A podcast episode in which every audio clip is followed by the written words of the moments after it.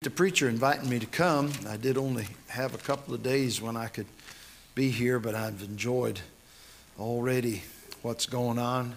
I appreciate the good preaching from Brother Buster, and uh, been a blessing to get to spend a little time with him today. That was encouragement to me. And then that great message just a moment ago blessed my heart, and I know it did yours too.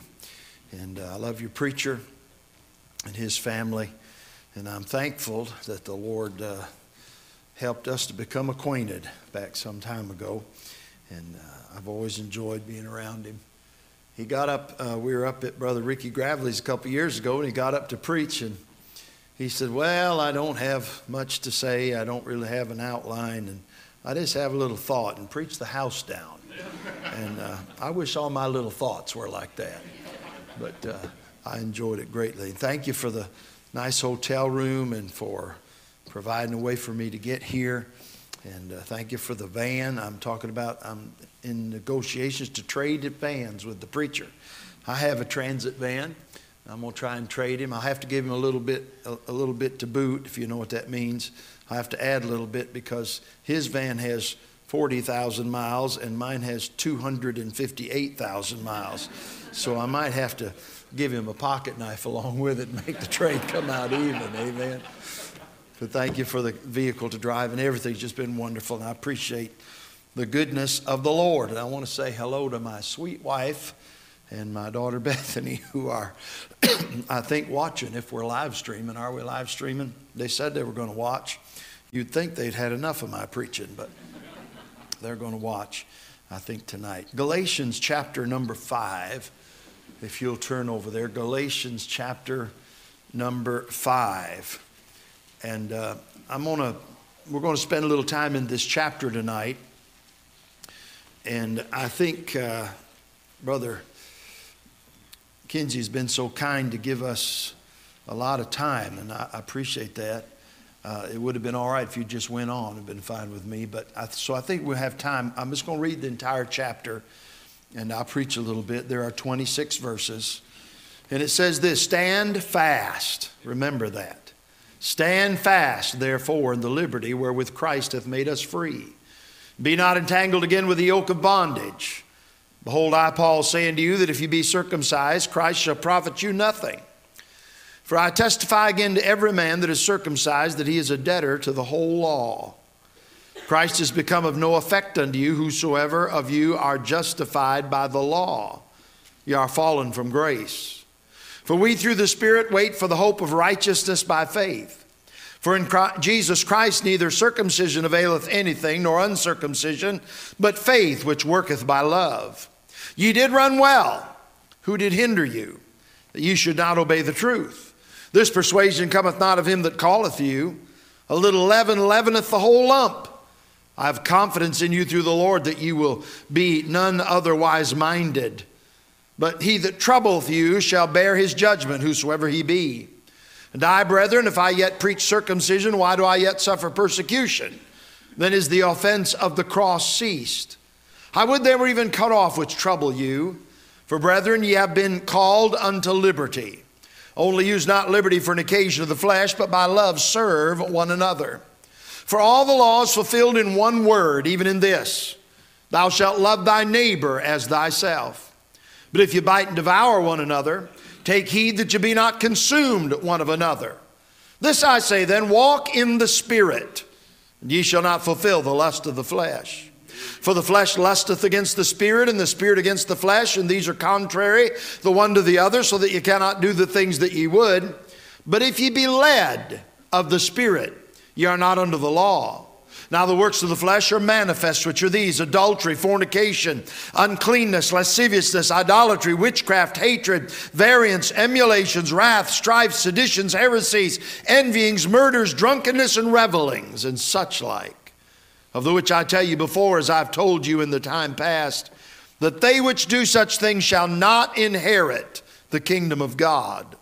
But the fruit of the Spirit is love, joy, peace, long suffering, gentleness, goodness, faith, meekness, temperance. Against such there is no law. And they that are Christ's have crucified the flesh with the affections and lusts. If we live in the Spirit, let us also walk in the Spirit. Let us not be desirous of vain glory, provoking one another, envying one another.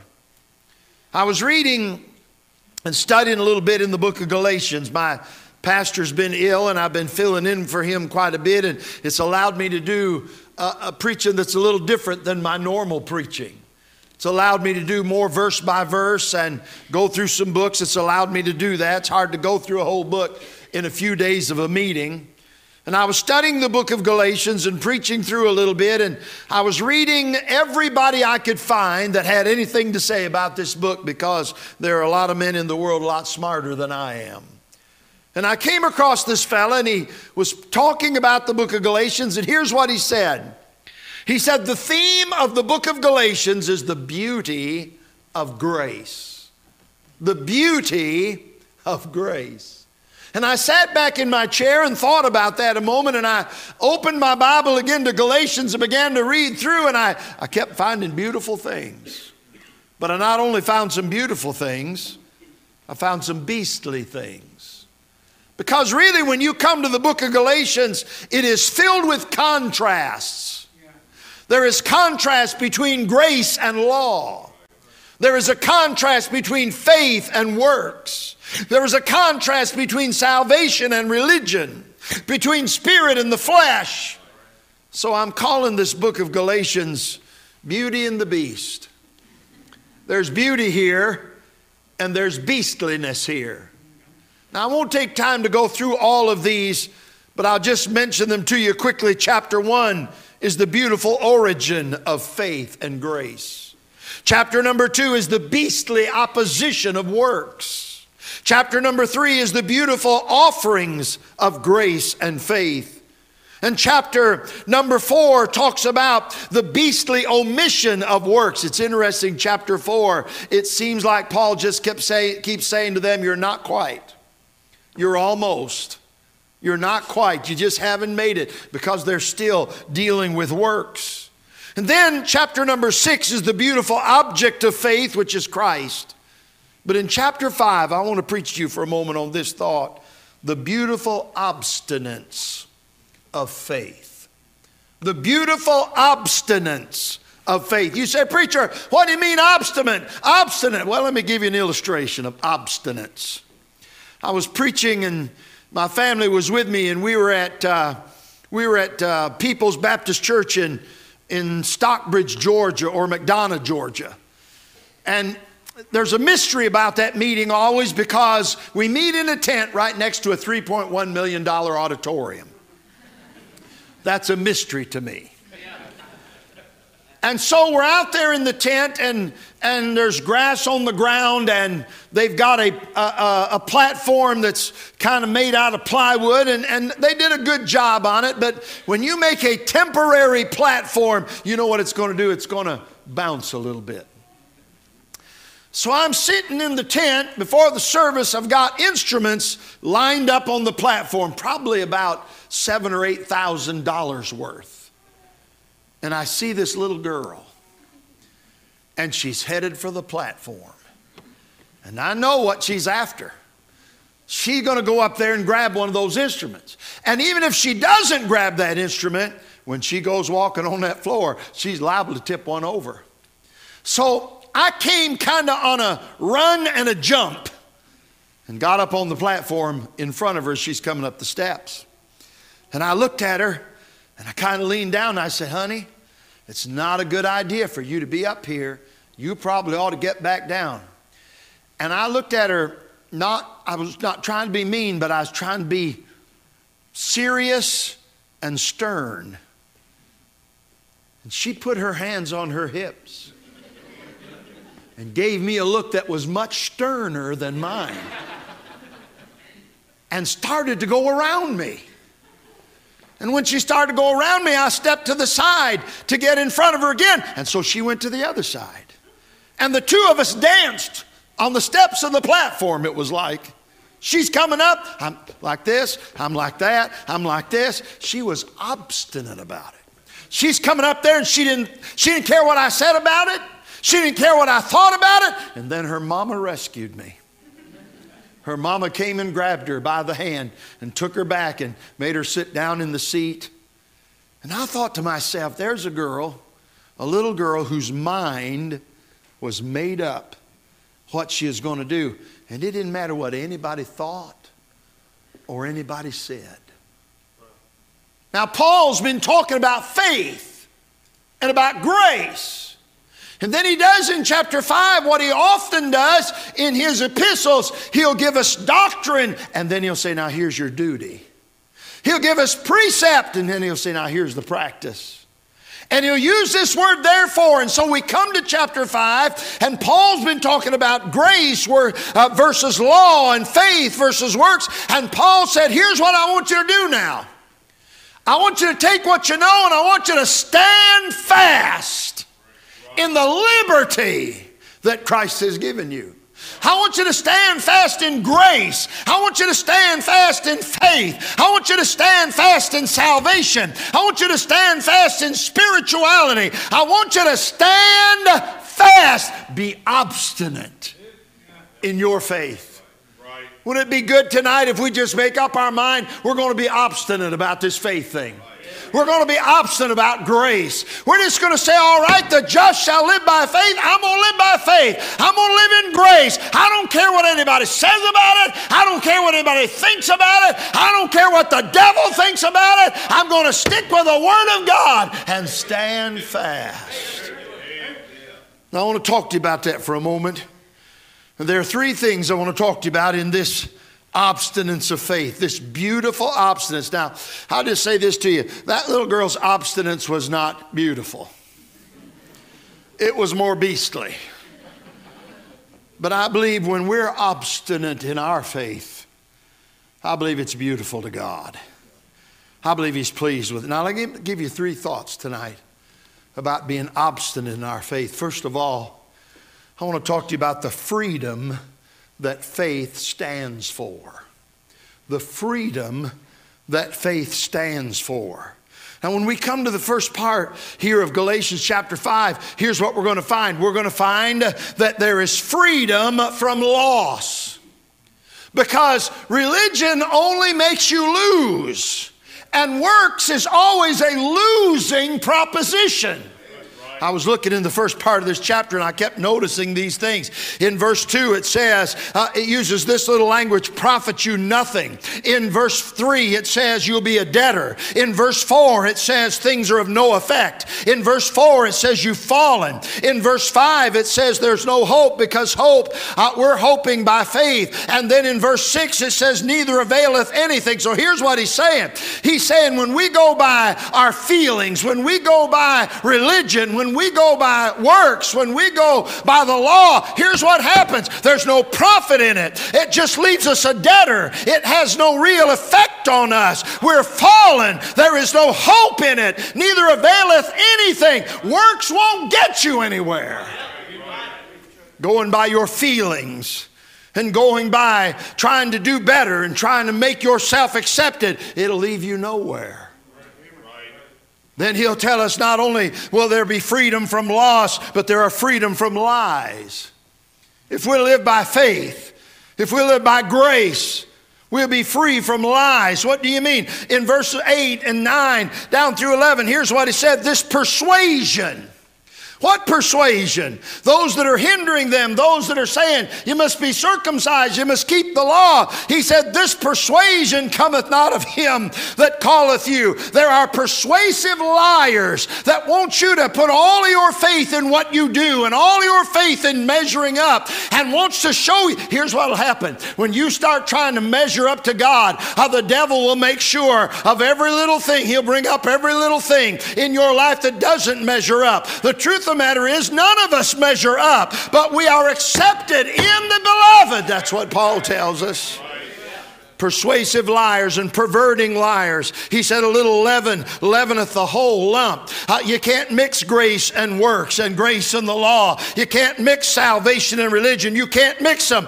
A little leaven leaveneth the whole law. And there are persecuting liars. He said, Here's what they're trying to do they're not trying to help you, they're not trying to help you go forward, they're trying to destroy you. Paul said, I would that they were cut off that trouble you. Freedom from loss, and freedom from lies, and freedom from loveless lives. Look in verse 6. For in Christ Jesus, neither circumcision availeth anything nor uncircumcision. But watch this little phrase, but faith which worketh by love. Love and faith, they go together, don't they? I preached one time, I preached one time about mercy, where the Bible said uh, uh, that God will show mercy to the merciful. And I preached on, in Micah it says this, and I've got to be careful, I'll preach the whole message. But in Micah it said, What does the Lord require of thee? To do justly and to love mercy and to walk humbly with thy God. And I thought about that love and mercy. And so I preached on courting mercy. Because you love mercy, so you court mercy. And you know, I thought about mercy has a father. Her father's name is truth. You find it throughout the Old Testament truth and mercy. Mercy has, if we were to think of her like a young lady we're courting, Mercy has a mother. Her name is love. Mercy has a twin sister. Her name is grace. You often find them together. And Mercy has a little sister that often tags along. Her name is peace. But I thought about love and about mercy and grace, and here the Bible tells us that love and faith are like that. They go together. Those that walk by faith are the most loving people that you'll ever be around. Love and faith. And then love and fellowship. Look in verse 13 for brethren, ye have been called unto liberty, only use not liberty for an occasion of the flesh, but by love serve one another. And then love and fulfillment in verse 14. For all the law, I love this verse. For all the law is fulfilled in one word, even in this Thou shalt love thy neighbor as thyself. How can all the law be fulfilled in that one little verse and that one little word, love thy neighbor as thyself? I'll tell you why. Because if you love me, you won't steal from me. And if you, you love me, you won't gossip about me. And if you love me and if I love you, I won't covet what you have. Are you listening now? Love, love, and fulfillment. So here's what he's saying. He's saying that if we'll stand fast in the faith, we will have a liberty. We will have a freedom if we'll stand fast in grace, freedom from loss and freedom from lies and freedom from loveless lives. There is the freedom that faith stands for. Then in this passage, this chapter, there is the flesh that faith stands against. Now he's going to start talking to us about the spirit and the flesh. In verse 5, uh, chapter 5, and starting in verse 16, this I say, then walk. Can I talk to you about that walk a minute? I say, then walk in the Spirit. Now, we're going to see two different times uh, or two different words that are used that are translated walk. It's the same word in our King James Bible, translated from the Greek, two different words. And this first one means to tread all around in tread all around in, walk. It means it's the, it's the picture of it. it is like when you get, when you get a, a new piece of property and you're just going to look at all of it, you're going to explore every nook and cranny, you're just going to walk all over in it. It's like you get a new house. You just you're going to walk in every room and walk around in here and walk over there and look over there. Here's what he's saying. He said, "Now you have the Spirit of God, the Holy Spirit of God. Do, do this. Tread all around within Him. Walk all around. Find out everything that's available to you. It wasn't available to you in the flesh. It wasn't available to you under the law. It wasn't available to you uh, under religion. But you have the Holy Spirit of God. Uh, check out everything." That's available to you in the Spirit of God. What amazing and wonderful things are available to the child of God because of the indwelling Spirit of God. Well, a part of our problem is we're not walking around on the land that's ours. It's like the children of Israel going in the promised land, and God said, uh, God said, had said, I think He made the promise to Abram. He said, Look up, look to the north and the south and the east and the west. He said, All that you see will I give to you. And He talked about everywhere you tread on, every place you put your foot, I'm going to give it to you. You know what? I, I'm enjoying finding out all the things that are available to me because of the indwelling Spirit of God. But the problem is, we've got an enemy and it's the flesh. And we have to be obstinate about standing against the flesh. We have to be obstinate about the fact that our flesh does not want to serve God. My, that old man, that old flesh in me, I, know I'm saved. You say, Preacher, are you saved? I'm saved. I'm born again. And I, I, my spirit has been, that was dead, has been made alive and I'm indwelt by the Holy Ghost, and I believe I'm filled with the Holy Ghost. But I'm going to tell you that old flesh still gives me trouble, still bothers me. I remember one time there's a fellow pastor in a large church up in Ohio, and uh, he made, got in the pulpit and he made this announcement. He said, Now, I want you to come back next Sunday. He said, I'm going to do something uh, next Sunday, something a little bit spectacular. He said, Here's what I'm going to do. You come back next Sunday, and I'm going to name the man who has caused me more trouble since I've been the pastor here than any other man. I'm going to name him by name next Sunday when you show up. And I'm going to tell you, the papers got a hold of it. They showed up. His enemies got a hold of it. They showed up. People that had been against him and tried to cause him trouble, they showed up. And he got in the pulpit and he said, uh, Here's the name of the man that's caused me more trouble than anybody else since I have been in the ministry and named his own name. I'm going to tell you, friend, that's who gives me trouble. Brian McBride gives me trouble. I, I don't, somebody say, Well, so and so has bothered me. Uh, they haven't bothered me as much as I bothered myself. There's a battle battle going on in here, but thank God, thank God, I can walk in the Spirit and not fulfill the lust of the flesh. Now, he talks about this lust of the flesh, he talks about the leading of the Spirit. Could I make this statement to you tonight? Somebody said, Well, preacher, what is this? What, what is the secret of overcoming that flesh? Well, we reckon, like Paul did, he, he said, I die daily. We reckon ourselves to be dead indeed unto sin. But I want to say this to you. I believe the secret is saying yes. Let me say it this way the secret is more so our saying yes to the Spirit of God than it is saying no to the flesh. We do mortify the deeds of the flesh, but here's what happens if I'll just say yes to God. Submit yourself, therefore, unto God and resist the devil, and he will flee from you. I think it's about, we used to sing this song, I'll say yes, Lord, yes, to your will and to your way. I'll say yes, Lord, yes. I will trust you and obey. When the Spirit speaks to me with my whole heart, I'll agree, and my answer will be yes, Lord, yes. I tell you what I'm going to do. I'm not going to waste my time arguing with my old flesh. I'm just going to say, Holy Spirit of God, I say yes to you. I'll be obedient to you. I'll do what you'd have me to do. And I think when I say yes to Him, him, what I'm doing is I am subduing by being subdued. I'm overcoming by being overcome. There is the lust of the flesh and the leading of the spirit. And then he's going to give us, and I don't have time to go through this list, but there is the live that he talks about living in sin. Now, he'll go through this list of things, and when he gets down the end of this list of fleshly things, here's what he says Of the which I tell you before, as I've also told you in time past, that they which do such things shall not inherit the kingdom of God. Now, he's not saying, listen to me now, he's not saying that a man who is saved and sins will and, and then commits a sin will lose it. The Bible will tell us in chapter 6 if a brother be overtaken in a fault, if a man, brethren, if a man be overtaken in a fault, ye with your spiritual restore such an one in the spirit of meekness, considering thyself, lest thou also be tempted.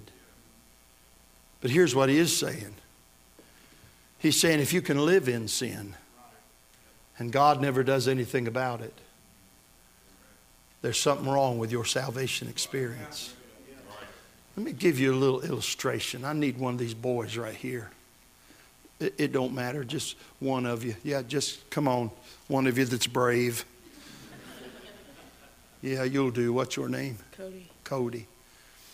My dad and I, my dad grew up on a farm.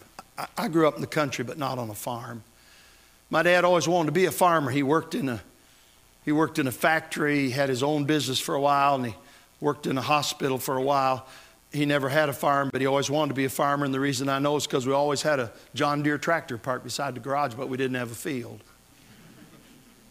But my dad loved animals growing up on the farm, and so we'd go to the Allegan County Fair. And we were going to see the hogs, and we were going to see the chickens, and we were going to see the cattle, and that's what we were going to see. But in order to get to the animal barns, you had to walk through the midway. So this is the way we'd walk. My dad and I would walk, and my dad would have his hand on my shoulder.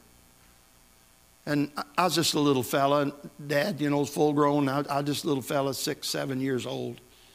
And uh, we'd be walking along, headed for the animal barns. And we'd have to pass the hawkers, is what I called them. They had all those games, you know. They, they, they're going to shoot the basketball. So we'd be walking along, and, and we're walking, and they didn't talk to my dad, but they talked to me. And they'd say, Hey, hey, young man, hey, I believe you look like Pistol Pete Maravich. I, I know young people don't know who that is. All right, Michael Jordan. So I bet you can shoot like Michael Jordan.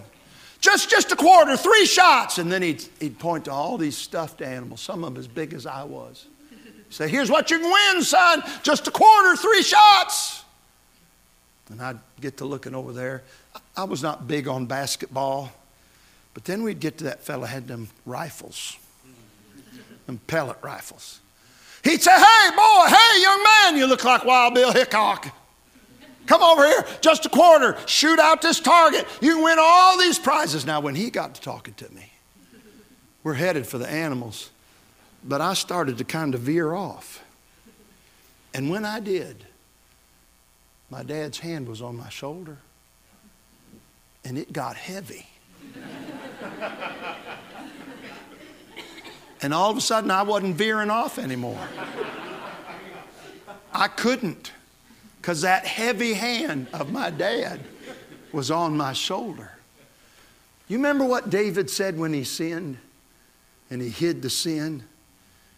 He said, The heavy hand of God was upon him. We call it chastening.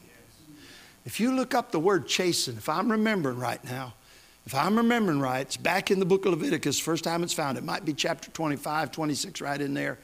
He'll use the word chasten for the first time in the Bible, and in that same chapter, about seven times, he'll talk about walking with him. You know what chastening is about?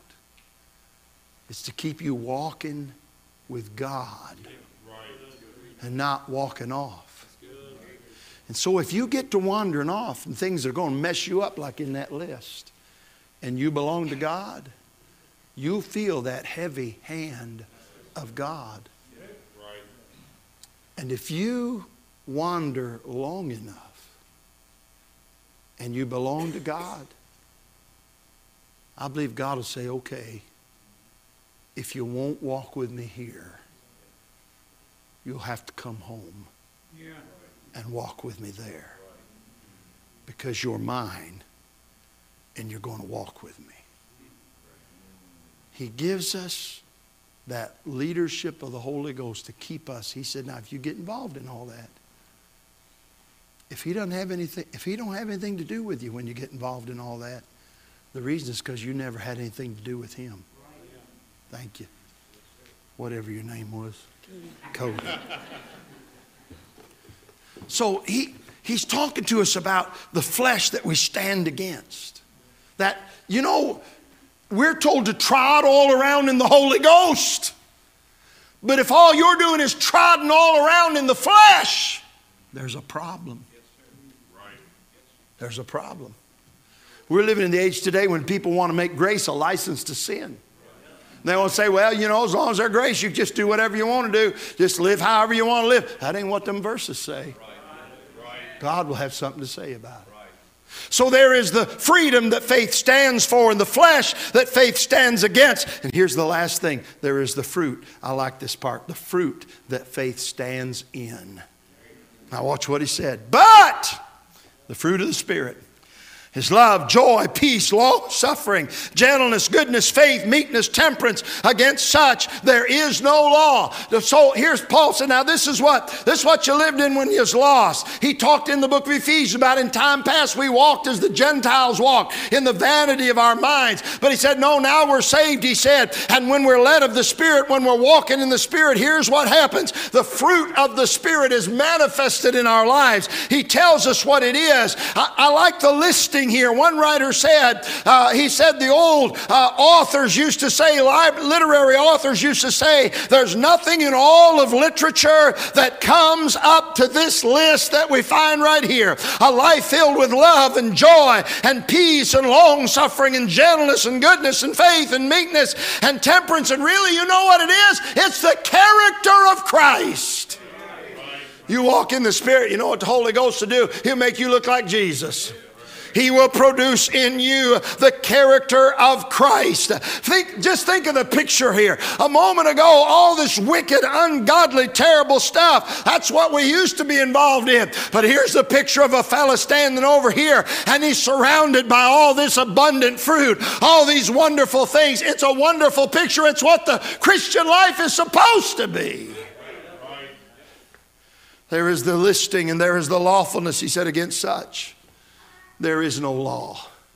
In other words, the law can't touch you, can't touch you when you're in Christ and you're full of the Holy Ghost. Once you're in Christ, you're not under the law anymore. He said there's no law against this kind of living. There's nobody can make an accusation against this kind of living. Whenever I read that no law, I'm reminded in Romans chapter 8 where the Bible said this. It said, Who shall lay anything to the charge of God's elect? It is God that justifieth. Who is he that condemneth? It is Christ that died, yea, rather that uh, was risen again and sit down at the right hand of the throne of God and ever maketh uh, uh, ever liveth to make intercession for us. I don't think I got that last part right. But here, here he's saying there's no condemnation to you and I that, are, that uh, walk not after the flesh but after the spirit. And I believe what he's saying in Romans 8 1, he's saying we haven't chose the fleshly way to try and get to heaven. We haven't chose the religious way. We have come the spiritual way. What the Holy Ghost told us from the Word of God. We're following the Scripture. And when we trust Him and Him alone, there's no condemnation. Now, I like this little phrase, and I, somehow I got in Romans 8 and I'm out of Galatians, but I'll get back in a minute. He said, Who shall anything in charge of God's elect? It is God that justifieth. Who, who is he that condemneth? It is Christ that died. I read, I read a little illustration about a French king and an English king that were going to war.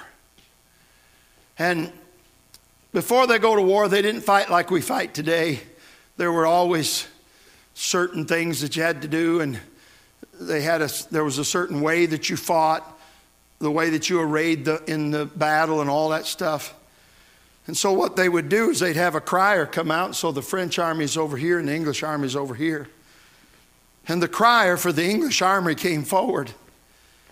And he cried with a loud voice toward that crowd over there, and he said, Surrender! in the name the Duke of some such place, and in the name of the Earl, and in the name of the Prince, and in the name of the King. And he just kept going through all these titles for this fella. Well, when he got done, here's the little old French army over here. And their leader didn't have but one title. He was the, he was the Duke of Manrone.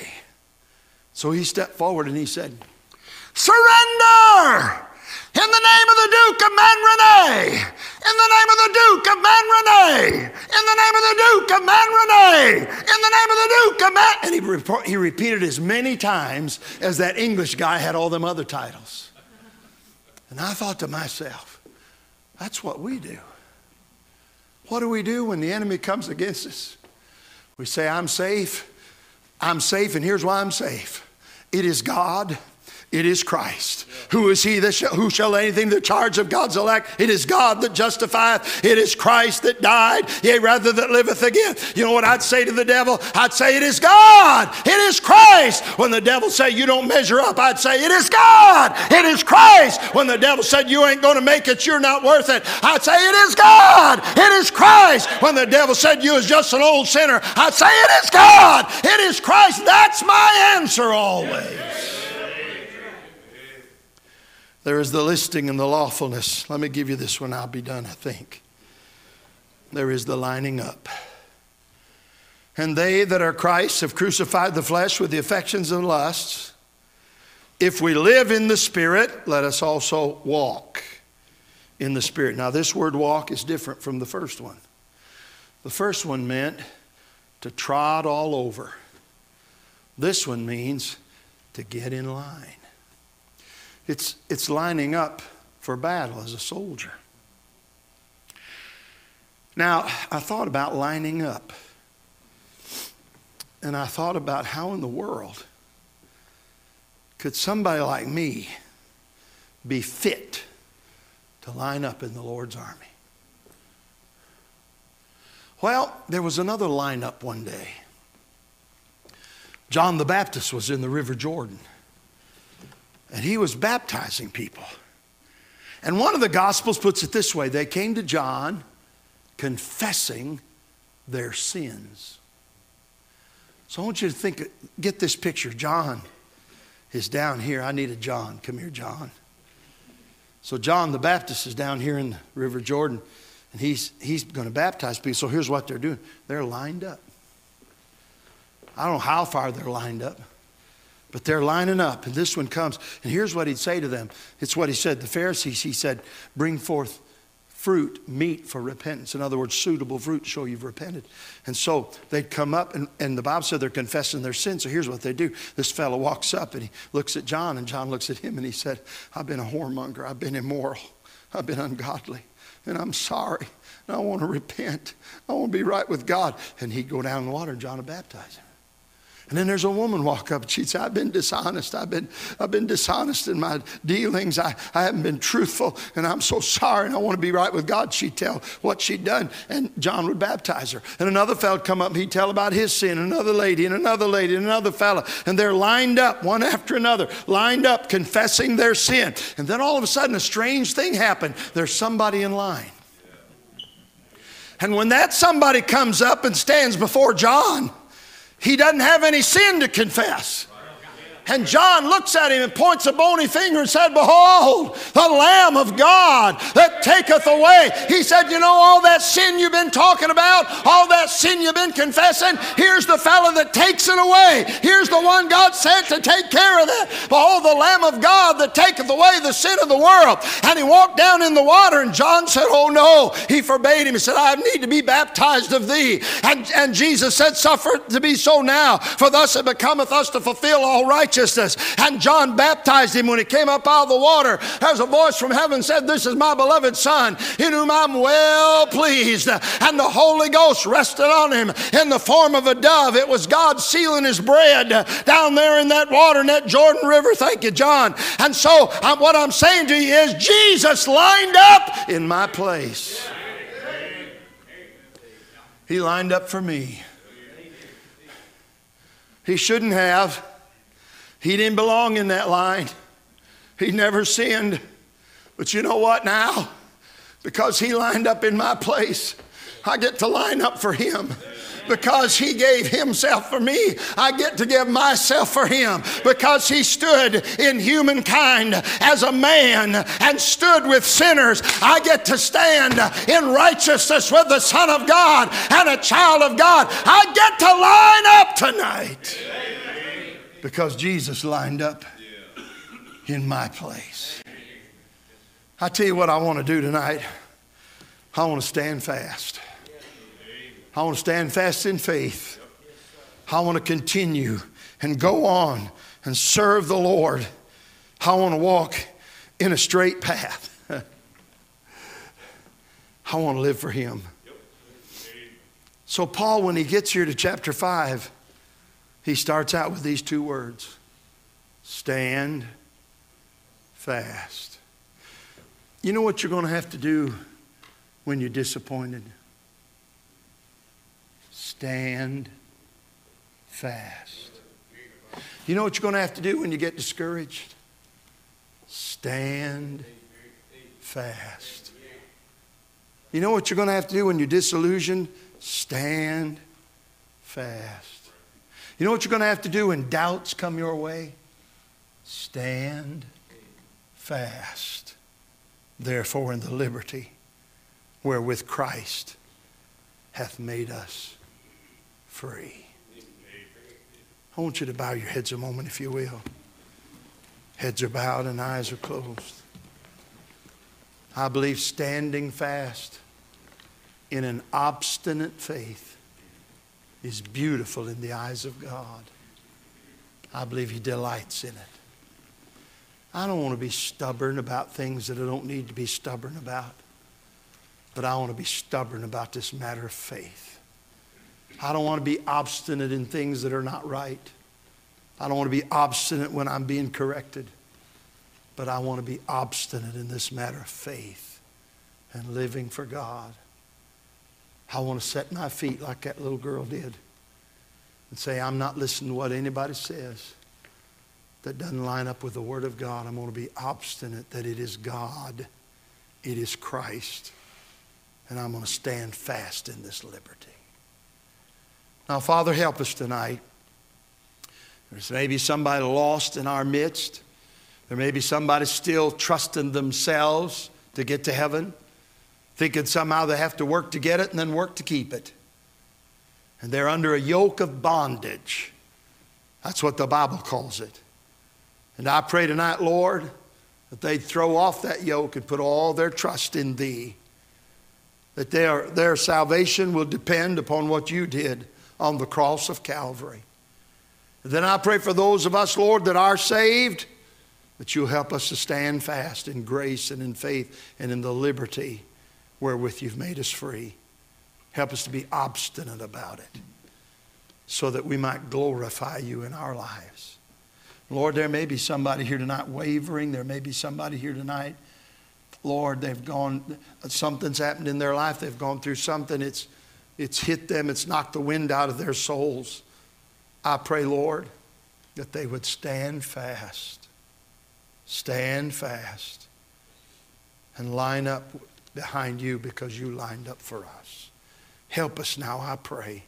In Jesus' name, amen. Let's stand our feet a moment. Our brother's going to lead us in a song.